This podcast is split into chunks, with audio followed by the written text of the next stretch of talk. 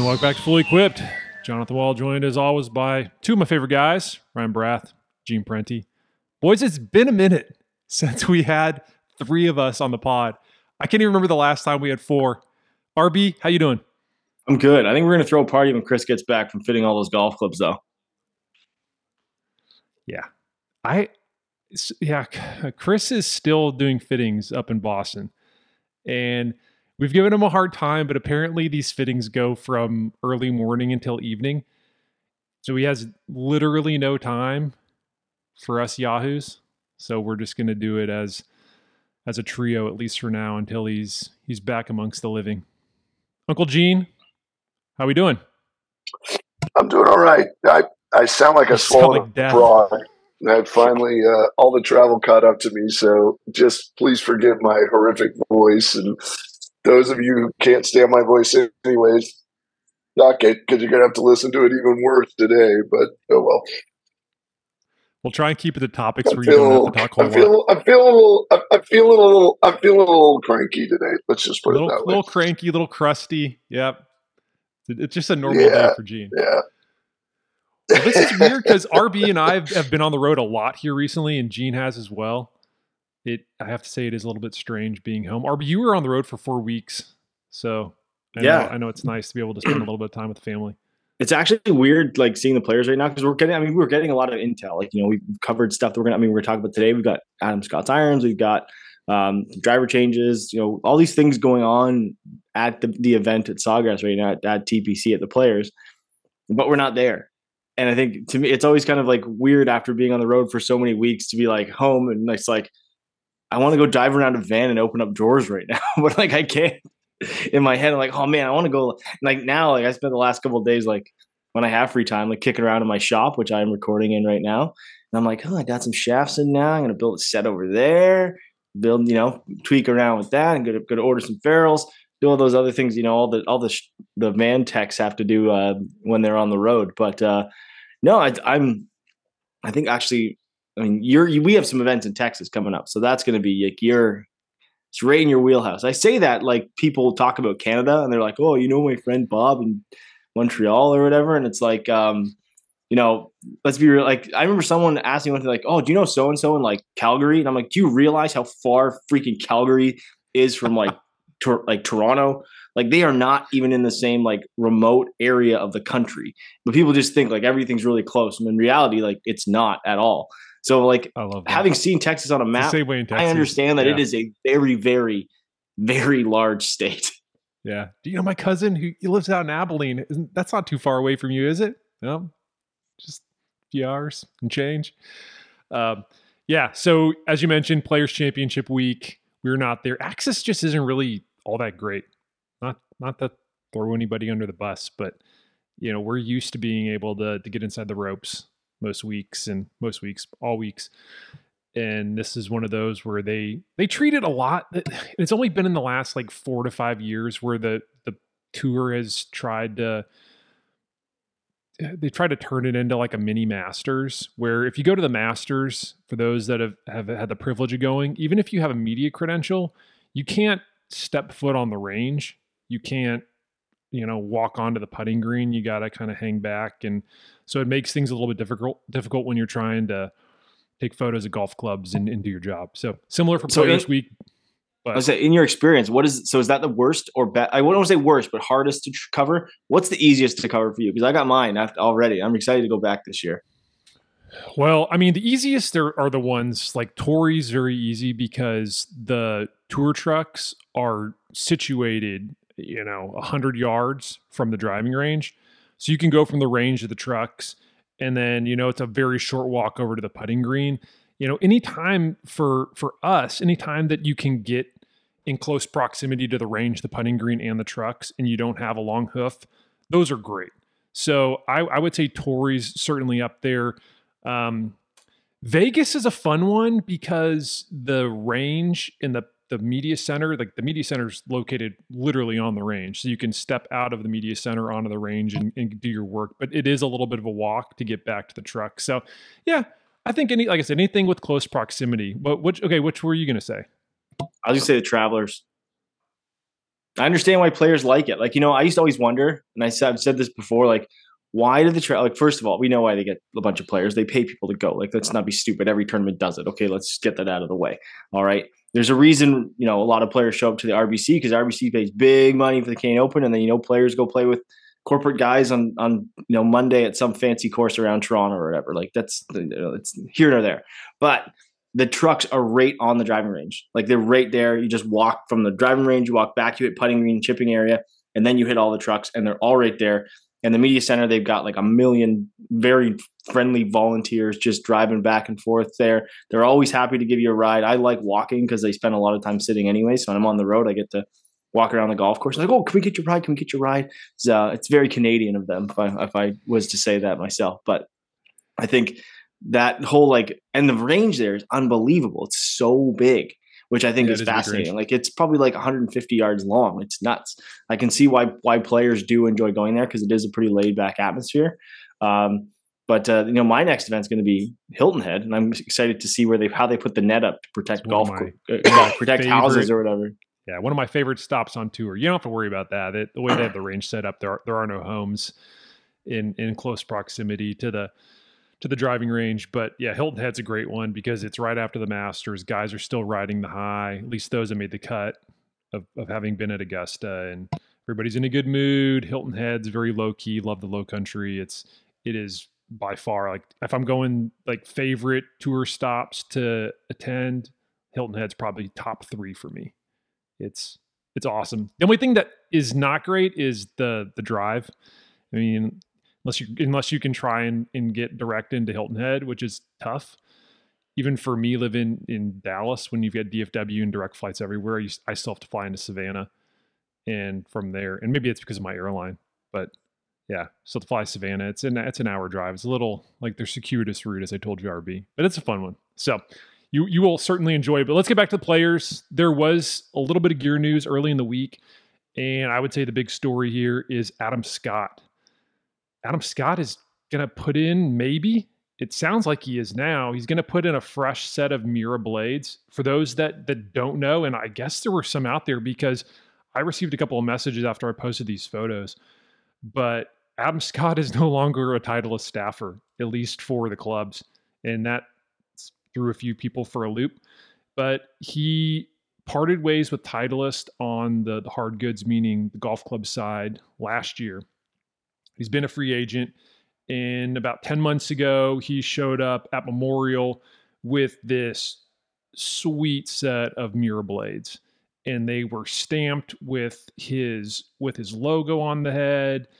And come to find out, there was this great story about how Adam Scott was looking at the Nicklaus Miura collaboration, those the irons that came out, and just loved the look of these. And so he reached out to Miura and that just started a dialogue. And they eventually said, Hey, look, you know, we we know that you like the Nicklaus Miura collaboration. Maybe we can collaborate with you on a set. So Adam talked to Miura. He actually recently I saw there was some footage of him. He went over to Miura's headquarters and Katsuhiro Miura like let him on the grinding wheel. I mean, just some really cool stuff. Like Adam Scott to me is like a gear nerd. If you talk to him about irons, especially old irons, he will go like deep down a rabbit hole on on iron design. And I think that's why he enjoyed working with the Miura so much. But it doesn't look like this new set that he has at the players. It doesn't look that different from his set. I would almost dare say they look identical.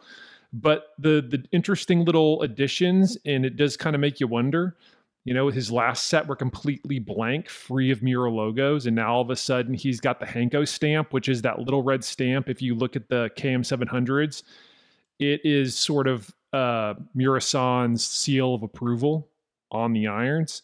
And this set that Adam has has the Hanko stamp, and then it also has the Miura logo on the sole, which interestingly enough is in the same spot if you were to look at the Nicklaus Miura collaboration. They have that little Miura logo on the sole. So I don't know. It does make you wonder, makes you wonder what's going on. But all of a sudden, those blank irons are now starting to show up with with Miura logos on them. It, it made me think of the uh the uh what's it called the, the link sole ones they did like yes, the color theory the one set. with yeah. the this the color like just the dots the and the colors on the bottom. Yep. That's that was kind of like my first thought with those.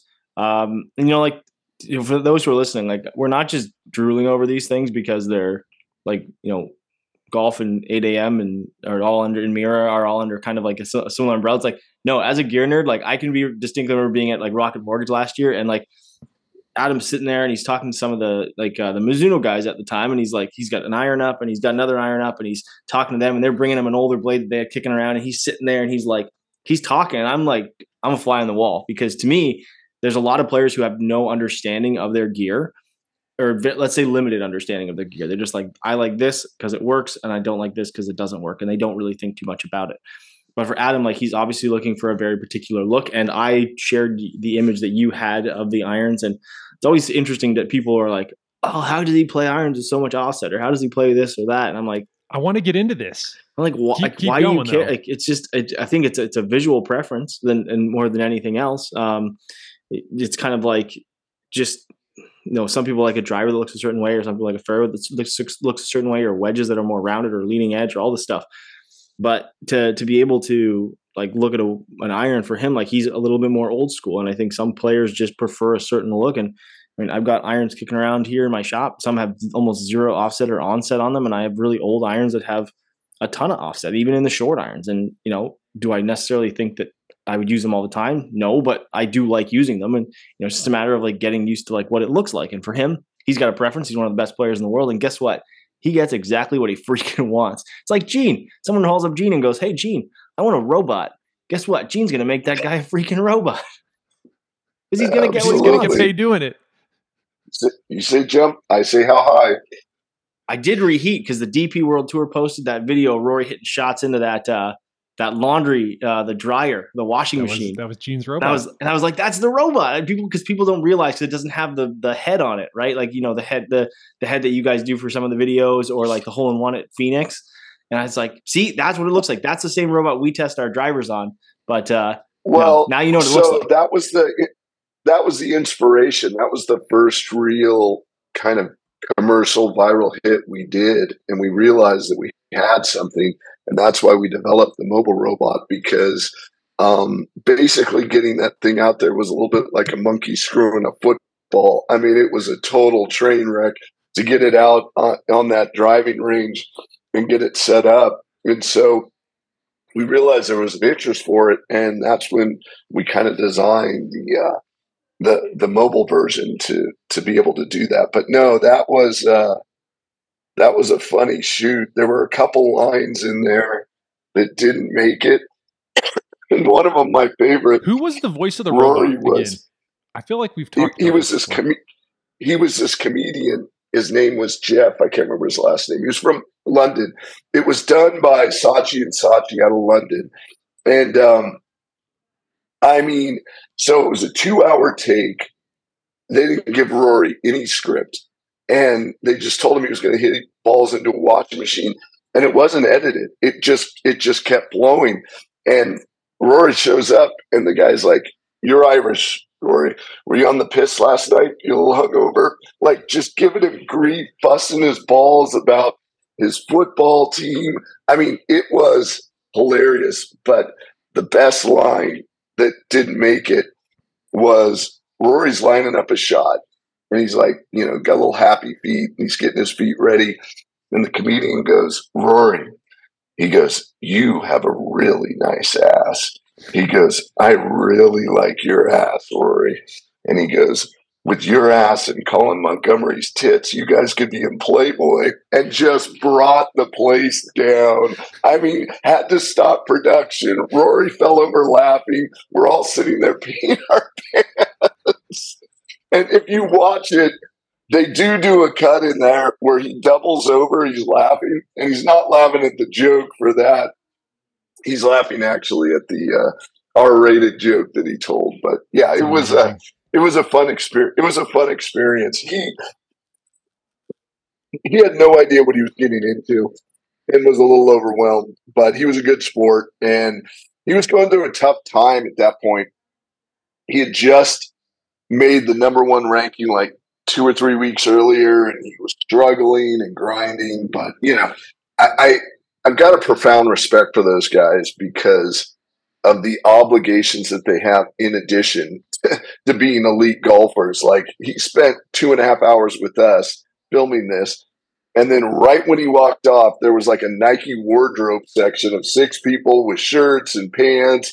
And he had to spend another hour deciding his outfits for the Honda. And, you know, it's just those guys, you know, hey, they get paid for it.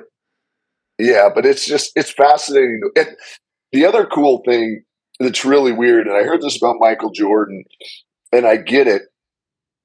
There's this like unwritten policy you don't talk to the talent because if you talk to the talent, everybody would want to come up and talk to the talent, right? And that doesn't work. Everybody has to do their job. But it has this paradoxical effect. He just stands out there on an island by himself. Like when they're setting up cameras or doing something, nobody talks to him and like kind of ignores him like he's not there. And it's just, it's a very kind of surreal environment that you've got the most important person standing there and everybody's like ignoring him and walking around and not acknowledging him. But anyways, yeah, it was a, it was, it was a fun day shoot. All right. Well, I, I do want to, to get into the offset and a little bit maybe of the history of, of offset and blades. But before we do RB, I think we need to, to give a shout out to the fine folks at Golf Pride. Well, yeah, you know, offset is really comes down to personal preference, and a lot of times, so does your grip. Golf Pride is known for not just being a grip, but it's a piece of performance equipment that is part of your golf club, and it is the only connection that you have between you and your clubs. So you better like it, and it's a good thing if you have it fit. Now, one of the cool things about it is Golf Pride does a ton of testing and uh, with with consumers about innovations and feel and texture and all these different things. And one of the studies they conducted shows that golfers can actually gain distance when they are have a grip that is fresh because it's giving you more traction. It's like you're not going to go drive around a track with you know worn out tires. And to be honest, I was swinging some golf clubs the other day. I grabbed a club with an old grip on it, and I'm going to be honest, I nearly put it through the roof of my garage. So uh, you know it's going to get a new grip on it.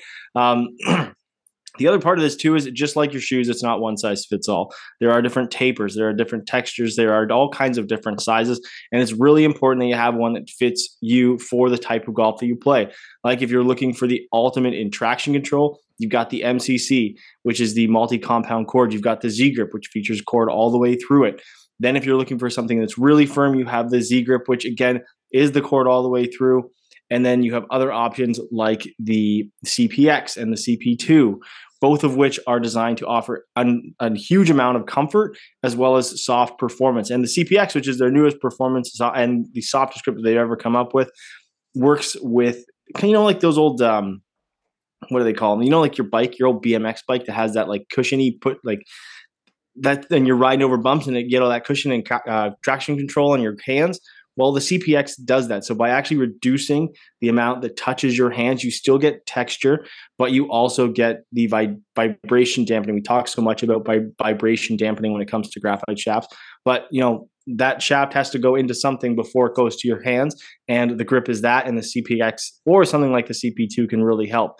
Now, if you're looking for more information on all kinds of grips that Golf Pride has, including other putter grips as well, you can go to golfpride.com. That's G O L F P R I D E.com. I'm assuming all of you can spell that. It's pretty easy, it's a compound word. Uh, but when you are there and when you are at golfpride.com, use the code fully equipped. Now, I will spell this one for you F U L L Y E Q U I P P. ED to get free shipping on your next order from golfpride.com. That is available on all orders within the US and there is no minimum purchase required. So if you want to try a bunch of different grips out, it's a great way to do it and get them shipped right to you for free. Love it. All right, back to offset just for a second, and then we'll get into Kurt Kitayama's driver change from last week.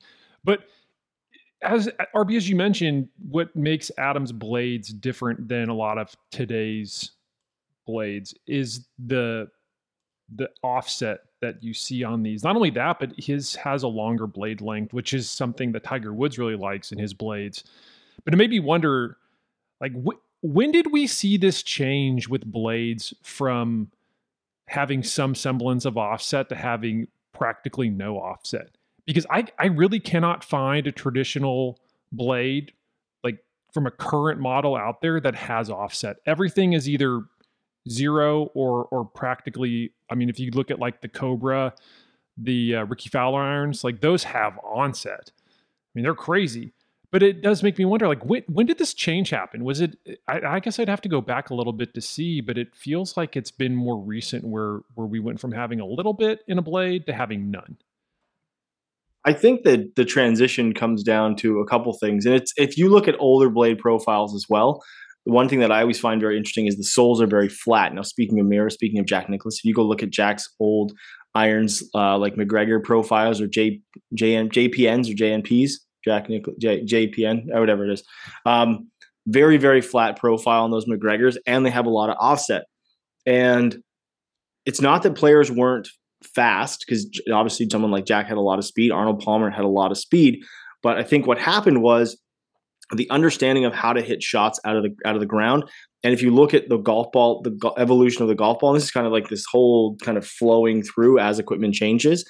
Is a lot of players weren't and I think Palmer was a little different because he, he, was pretty aggressive with his divots, but Jack always talked about hitting it pretty shallow. So he didn't need a lot of bounce. And for him, I think Adam has mentioned, it, I've heard other players talk about it before. Offset helps them feel like they can cover the golf ball more, and covers just means creating forward press into it. But just because you're you're creating shaft lean doesn't also mean that you have to be steep.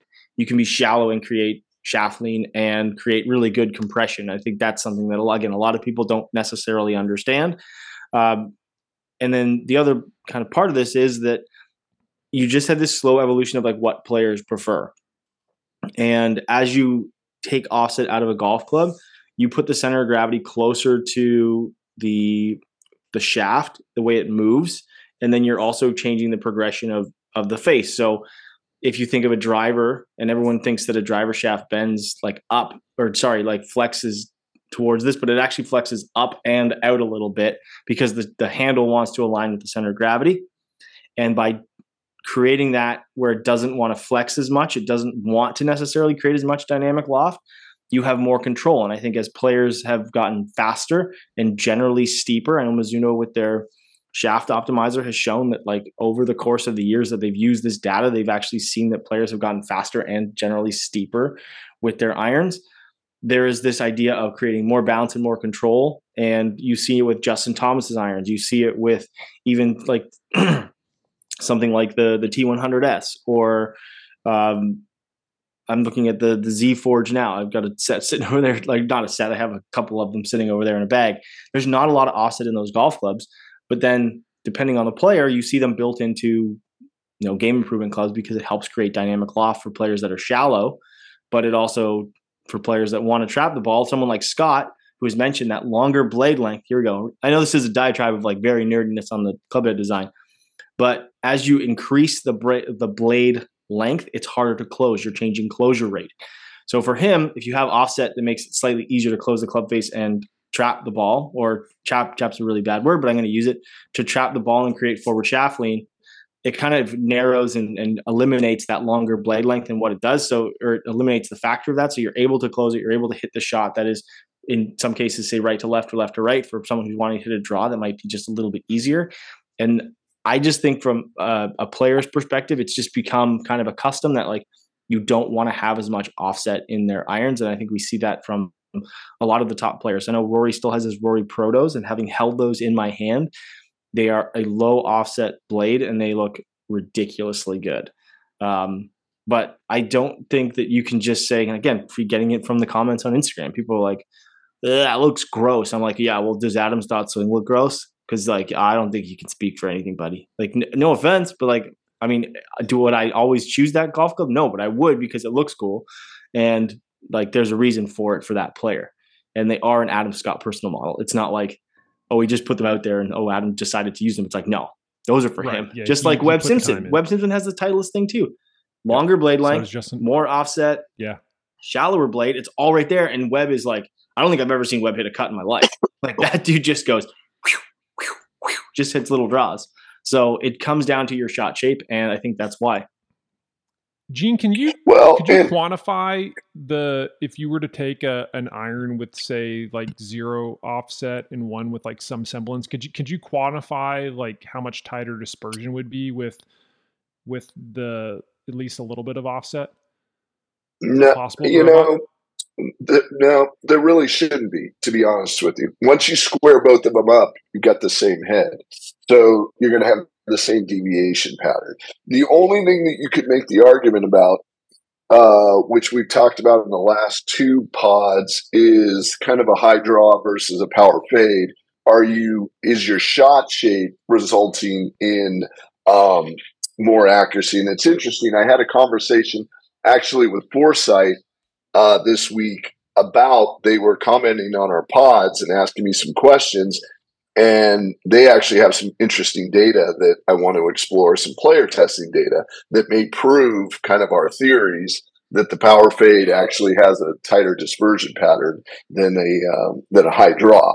So I think it's more the shot shape. But what I'd like to interject in the conversation from a robot standpoint, it means absolutely nothing because we take offset and we open it up to hit the ball straight or you know no offset and we close it down. Let's say it's you know onset we close it down to hit it straight uh, unless we put them in exactly the same. But what what i found and what's really interesting is it's all a function of how your eye looks at the club. And then to rb's point how the club is delivered. And you can have forward press, you can have um, you can have a steep angle where you're changing your spine angle that's causing that that's not creating that forward press. There's multiple ways and you know we're getting really geeky and this isn't what the pod's about is lessons and teaching but there's multiple ways to attack the ground and strike a golf ball. And ultimately i think what comes down to these player preferences is what gives them the most confidence based upon their swing type to do so. And as we've seen over the years, things change. You know, players start chasing a certain type of swing. Players start looking at, and everybody looks up the food chain, right? And whoever's performing the best, they all start chasing it. and so players will adapt their swings, etc.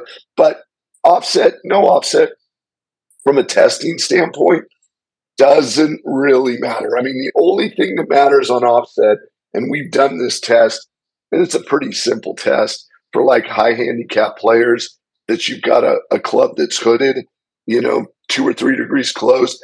If you put that club in versus a club that's square, the ball's going to go 30 yards more to the left than it would normally.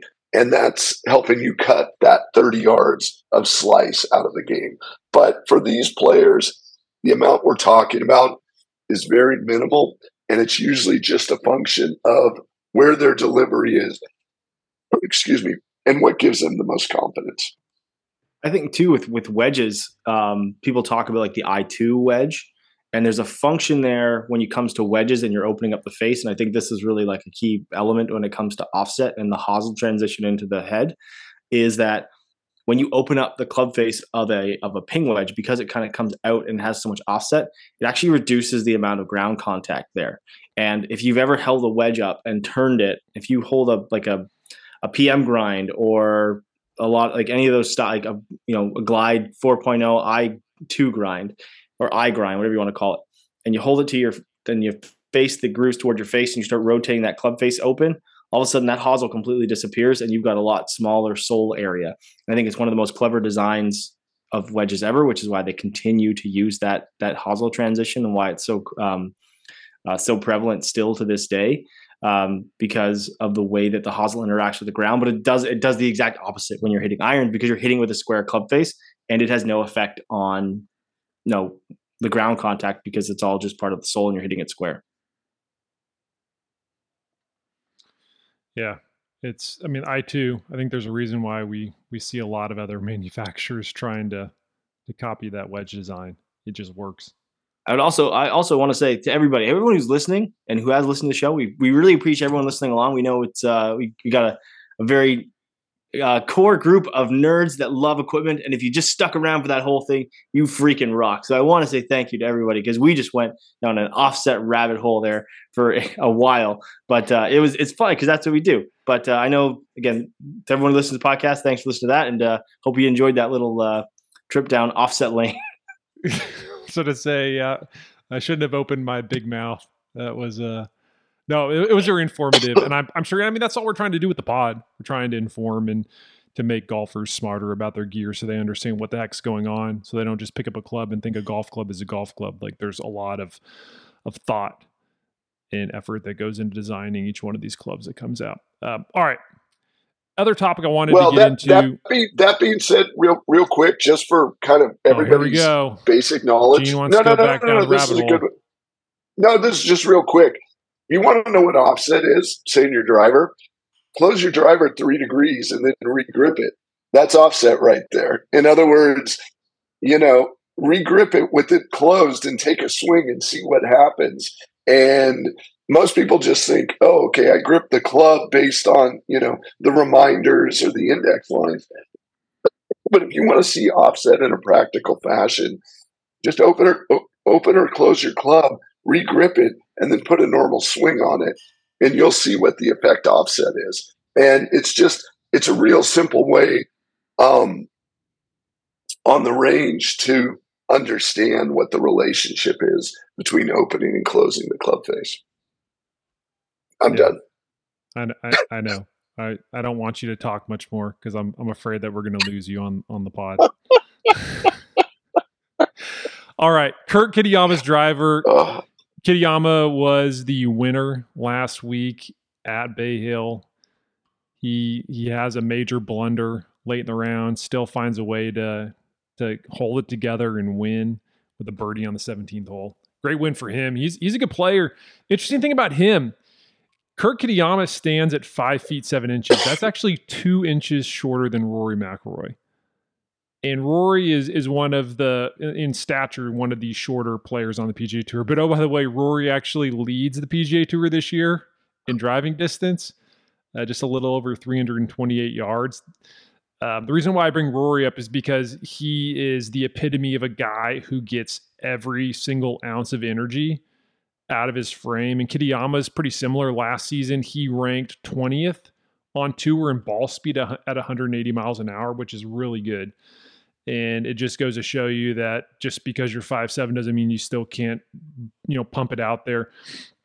But one of the things that uh, Kurt and his team noticed going into Bay Hill was from pretty much, you know, seven wood on down in his bag everything felt really good from a, a contact consistency standpoint, meaning that when you know Kurt's hitting it well, when he's swinging it well, he's he's getting very consistent contact. It's not he's not feeling like oh man the the club's a little bit you know too toey or or the heels digging in. Everything feels very consistent. A lot of that has to do with lie angle, which I want to get into on this. That's where in the three wood and the driver, Kurt started to notice like something was off. And it's interesting because he's averaging this season, if you look at last year, he was at 180 mile an hour ball speed for the entire year. This year, again, small sample size because we're only into March, but he's up over two miles an hour at 182.8 with the new TaylorMade Stealth 2 driver. But the contact consistency, he just didn't really feel like he was getting really solid contact when he when you know he's hitting it dead nuts out of the center. So he worked with TaylorMade Tour rep Adrian Rietveld, friend of the pod. Love Adrian. He's one of the most insightful tour reps out there. And Adrian and Kurt did some work on the range. And one of the things that Adrian noticed was, in his opinion, from watching Kurt hit the ball, because Adrian is very much old school where he just wants to look at ball flight. He wants to, you know, get a lot of the measurables that you're not going to be pulling off a launch monitor. And he immediately said, All right, I think you need to go shorter. So going to a shorter shaft. And I think you need to change the lie angle on your driver. So one of the first things that they did was they went to a TaylorMade Stealth 2 Plus head with the one degree loft sleeve, meaning one degree increments when you're adjusting the the loft on the sleeve and it was set in the standard upright setting to create a lie angle of 57 degrees that was actually 1 degree flatter than what Kurt had previously been playing and then Adrian went to a shorter shaft So he stayed in the graphite design. Kurt was in previously a 45 and a quarter graphite design Tour AD UB7TX. Um, and he then went into a 44 and three quarters. So he cut a half inch off this and he went into the Tour AD DI 7X. And those two changes seem to to fix at least the consistency problem that Kurt was having. He started to feel more consistent contact. Um, spin was a little bit up, so Adrian just flipped the weights. He moved the the 15 gram weight that had been in the front to an 18 gram weight in the front, and then move the 15 gram to the back of the head. That again, moving more mass towards the front is going to help reduce spin. He was two to 300 RPMs too high. Now he's back to where he needs to be. But, you know, we, we talk about weight changes, but for me, being a, a gear nerd, and I know you guys probably picked up on this, you know, we're talking about lie angle with a driver. Like this is not like we we we've talked about lie angle before on the podcast and the importance of of lie angle when it comes to your irons and your wedges because if you have a club where the sole is not sitting flush on the turf, if it if that toe is too high and you're impacting with that heel, it doesn't matter how good you're swinging it, you're not going to get consistent impact. It's going to be inconsistent. But here we have a guy who's talking about having issues with his driver and his three wood. And now we're talking about a tour rep who's making modifications in this area. I mean, maybe it's just me, guys, but when I read a story like when I read a story like this, for me as a golfer, I'm like, whoa, lie angle. That's kind of interesting. I wonder if I wonder if I should be looking at my driver as well, the same way that Kurt Kitayama is. So the the one qualifier I will say about this, um, you know, you talked about um, Kitayama's height there and Rory's height. If you, I think if you go to, I can't remember, you go to PGA Tour, Rory's like five eleven. Let me tell you, if Rory's five eleven, five nine. Five. It does it listed five nine. Okay, because I just went to Jon Rahm's profile and he's listed as 220 pounds. And let me tell you, I stood next to that boy. He's not 220 pounds. I'm sure. I'm sure my like profile is very trunk. nice, and it's it still has my high school weight in there too. Um, but the the the interesting thing is um, is speed, and this is crucial because when we talk about lie angle on any golf club or any golf club having a, an effect, any uh, performance characteristic having an effect on a golfer, the faster that player swings, the more that we're going to see this impact. And it's the same that we, we did a video recent, like a little while ago where uh, I know Gene talked about it. That was really funny. It was like, you know, you see the, the players at the old like seniors at the club and they just kind of bunt it out there 150 yards and it goes perfectly straight every time. It's just because there's not enough force generated to create variance um, as far as um, spin axis and all of this stuff, which is why you see people at slower speeds hit the, why they hit so many fairways because they're not there's not as much variance. The further that golf ball goes out, one degree makes a big difference on how much further of right or left of target it's going to go. Someone like Kurt, who obviously is into the 180s in ball speed, that lie angle, which might not have a huge effect if he was swinging at 160 miles an hour, you had 20 miles or ball speed travel, let's say 160 miles an hour. As soon as it gets to 180 miles an hour, that one degree variance can mean like 10, like, you know, more than 10 yards further down offline than it would be. It's like the old Sean Foley thing when he talked about Tiger being the most accurate driver on tour when he was one of the fastest, and it was because you know if you look at his this cone of dispersion, the further and the faster it goes, the further it's going to go out if you miss it. It's just plain old physics. So for him to be able to dial that in, I think is why it's so crucial. And I think for a lot of players, when you look at modern fairway woods, and this is one that I think a lot of people should pay attention to. I think this is what Callaway mentioned when they readjusted and added the adjustability back to their fairway woods as well. Pay attention to length, which is what Kurt did. As you go shorter, just like with your irons, the club effectively plays flatter. Doesn't play flatter by the, the actual number on the club, but it effectively plays flatter because you're moving closer to your body. And not only that, but they made the club flatter again. So for a lot of players, when you're buying off the rack woods, and if you're someone who is like of average, even of me, like someone who's average height, 5'11, like I don't, I can't hit a 43 and a half inch fairway off the deck. It's very difficult because it's longer, it sits a little bit more toe up, and I feel like it wants to go left all the time, um, even though there's only 15 degrees of loft on it. So I think it's important for a lot of players as they get faster, and this definitely applies to faster players, or players that are struggling with directional misses with their fairway woods, it's just like lie angle on a on a wedge. You know, we talked about earlier, right? Like your lie angle is off on your irons. Like, why am I always missing to the left or always missing to the right? Lie angle affects start direction. I recently just did a video on this. You can go check it out at golf.com talking about draw bias drivers and why it's so important. But if you are someone who's trying to play a specific shot, whether it be a draw or a fade or whatever it is, that lie angle becomes more critical as you get faster and you're looking at start lines. And this is the one thing that I know Johnny Wunder from Callaway as well always talks about too is yes, they have different drivers on tour. They have a couple different options. They have the S model and they have a couple other like kind of little tweaky ones. But the one thing with for like Xander's driver is the offset face progression on his driver is slightly different because of the shot he likes to see and the shape that he plays. So for someone like Kurt, a little bit flatter driver, change the weight around. He's probably changing his start line Probably because he's, he's he was in a draw, wasn't he? Because he, he, missed it left out of bounds, wasn't it? I can't remember. Yep. Yeah, he did. So he's being a draw guy. He probably needs to go flatter to get that lot that start line further right of target to have it come back, and that that's all the flatter line does. And it's changing the start line, which means it changes dispersion down range, which means he's going to hit it closer to his target when he's hitting a preferred ball flight. Or what it's also doing is it's reducing spin axis tilt. So you don't get as much tilt, so you don't get as much draw out of it. So he doesn't have to aim as far right to try and have swing it back. So if he does happen to hit it straight or doesn't fade or draw as much, you don't have this situation where you blast it down the right side and it doesn't curve. And the next thing you know, he's out of bounds because you aim basically in a spot where it shouldn't go.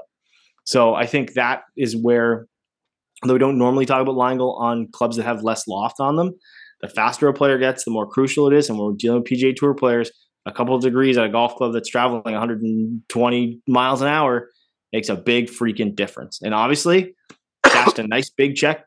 Was it 3.6 million bucks? Mwah! That's a that's a you know it's a worthwhile change if you ask me. You led the you led the tournament in driving accuracy, so you know, an, another crucial stat at a place like Bay Hill where there's water around every corner.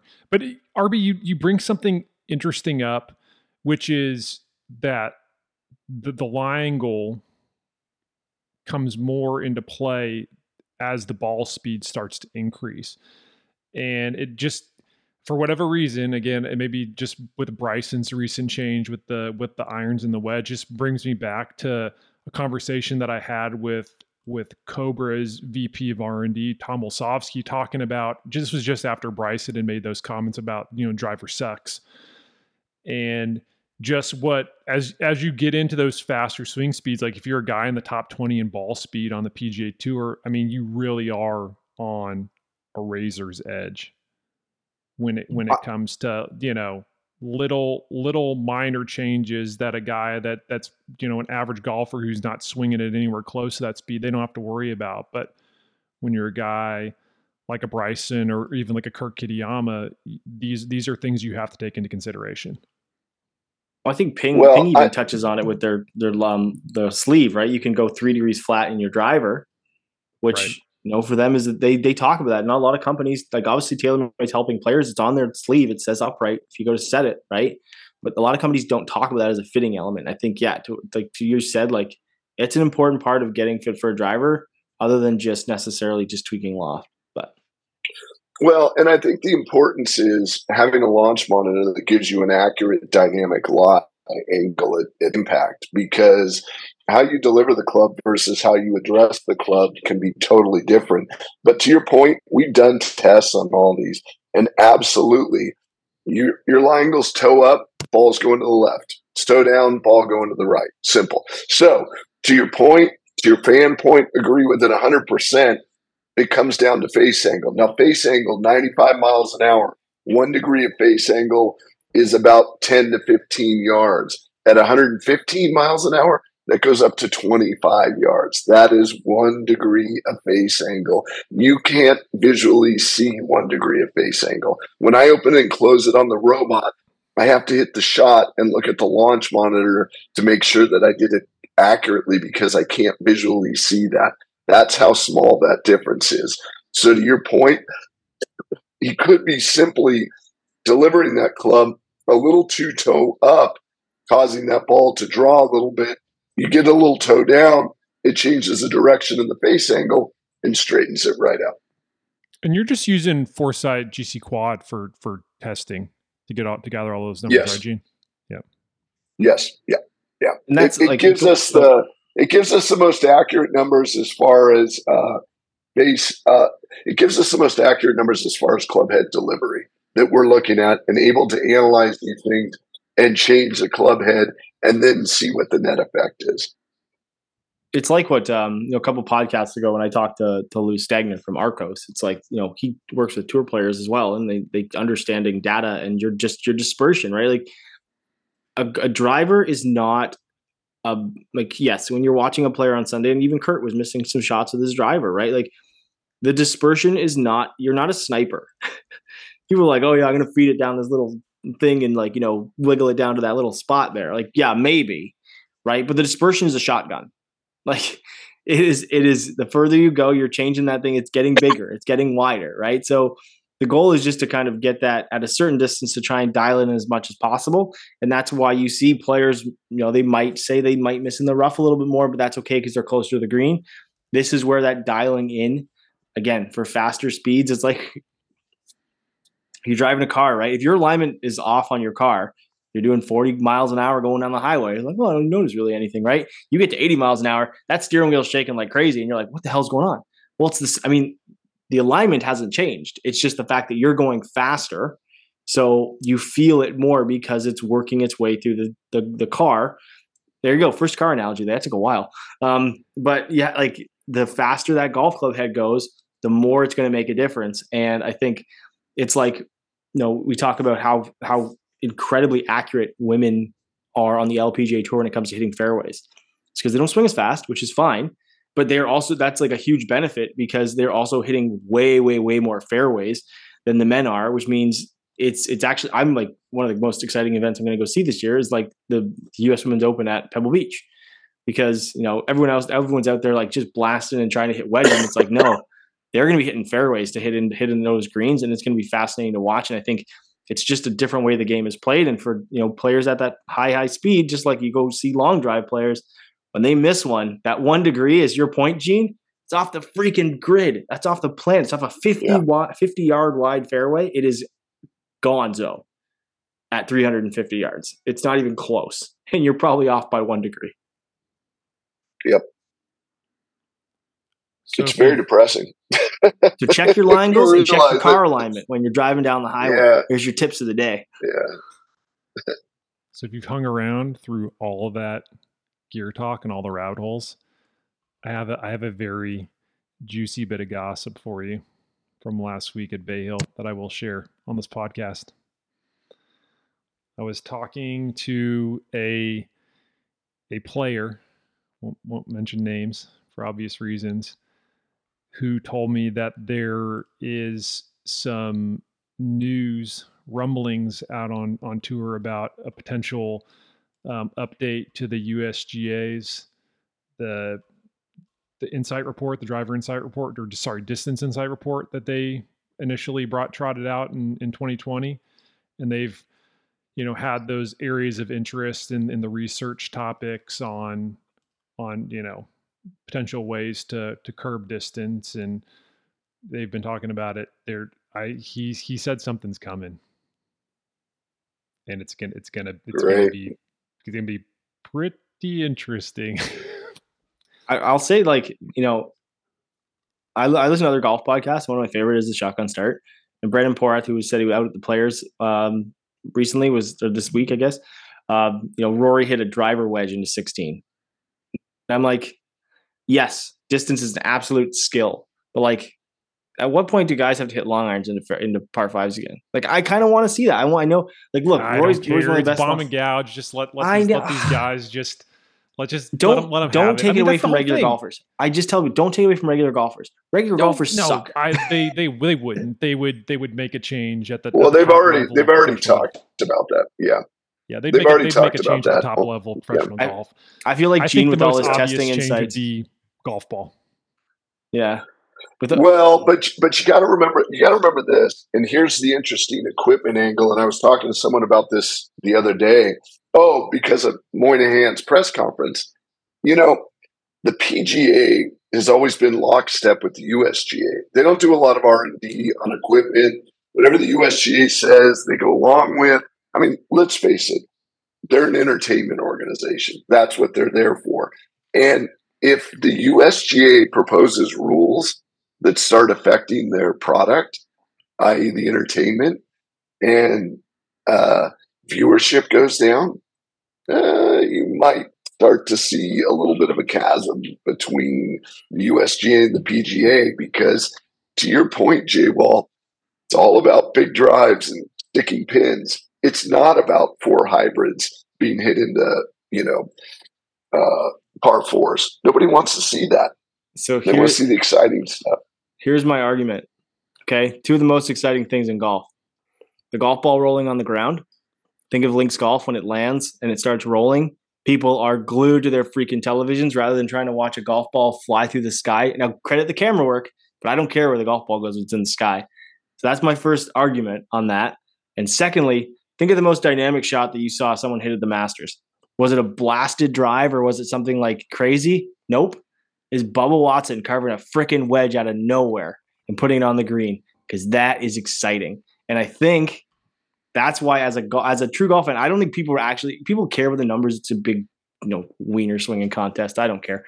Not even going to say the viewer, but like that's fine. But what makes it exciting is like the dynamic shots where people are escaping or when the golf ball's on the ground. I don't think it matters how far how far the golf ball goes. I really don't.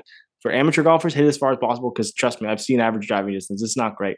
But when you're out there and you want to see like the best players in the world test their skills, I want to see that golf ball move and I want to see it when they miss a shot to see them recover because that ability to recover is what separates the best from the the worst. Or not the worst. I mean just like so, the less less good.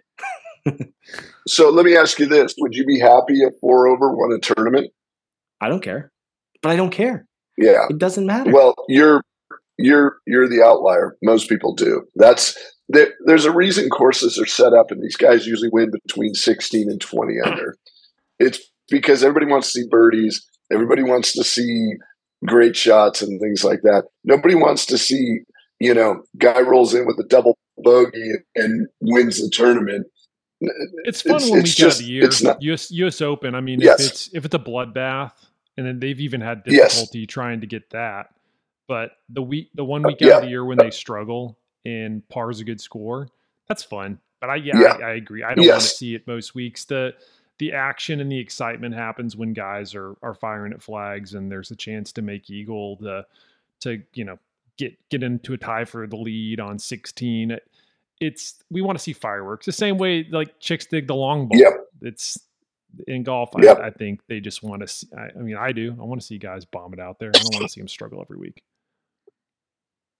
If I wanted to do this that, is where, this is where I'm waiting I'd for like someone from an OEM just to like come and like take me away. Like, no, stop! Don't say that stuff. I'm just I'm just waiting for like a letter one day to be like, you know, but and then uh, no, no one tells me what I can and cannot say. They won't send you a letter. Is. They'll just they'll just come in and like take you in the middle of the night. How come my internet's not working every time I go to record a podcast? And big equipment's got me locked up here. Big but no, no, I just I do because even testing has proven like I hit golf balls that go shorter. Like just don't like normal golf balls that are available on the market. You hit a, a low compression spinny golf ball, it doesn't go as far, right? Like it's it's just the nature of playing golf, right? So um yeah, I mean, I'm curious. I'm curious one way or the other. I just don't want it to t- take away from. Look, professional baseball doesn't have aluminum bats. They got to change when they go up, right? I think this this whole idea juicing, of bifurcation. So they've, they've, got they've got a way to get around it. Yeah.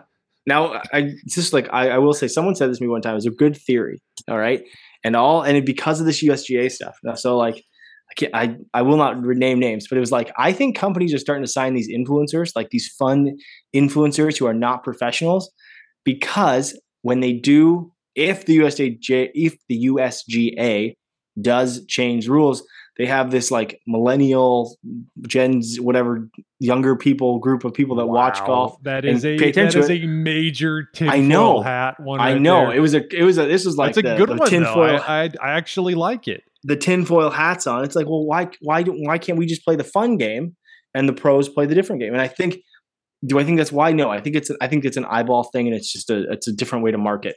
Um, but it was a it was like a cle- I was like, wow, like that was that's tinfoil hat that I like. I I mean, look, I don't I don't think Sasquatch is roaming the hills. We don't go to that thing, but like it's a pretty clever little way to separate the pros from like the average golfer who are just going to enjoy it to have fun.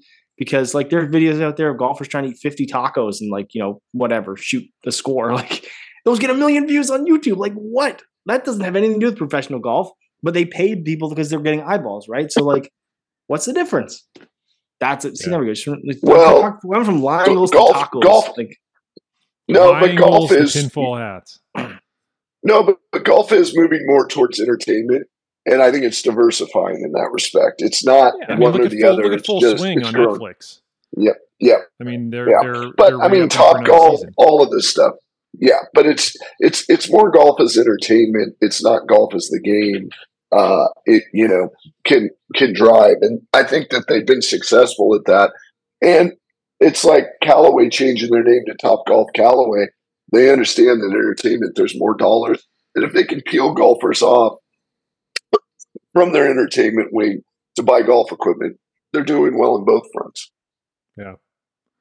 All right. Well, I think we've I think we've we've done, we've gone down enough rabbit holes and put on enough tin tinfoil hats today I think we'll call it good for episode 180 of Fully Equipped. As always, if you want more gear news from us, you can check us out on social media. We are at Fully Equipped Golf on Instagram and at Fully underscore Equipped on Twitter. And make sure that you check out the social handles because we do from time to time post giveaways. Just last week when I was at Bay Hill, TaylorMade gave me a couple of the grapefruit head covers. Tommy Fleetwood had one on his putter last week and they gave me a mallet and a blade and gave those away on social. So make sure you keep a lock to those handles going forward. And that'll do it. Thanks as always for listening.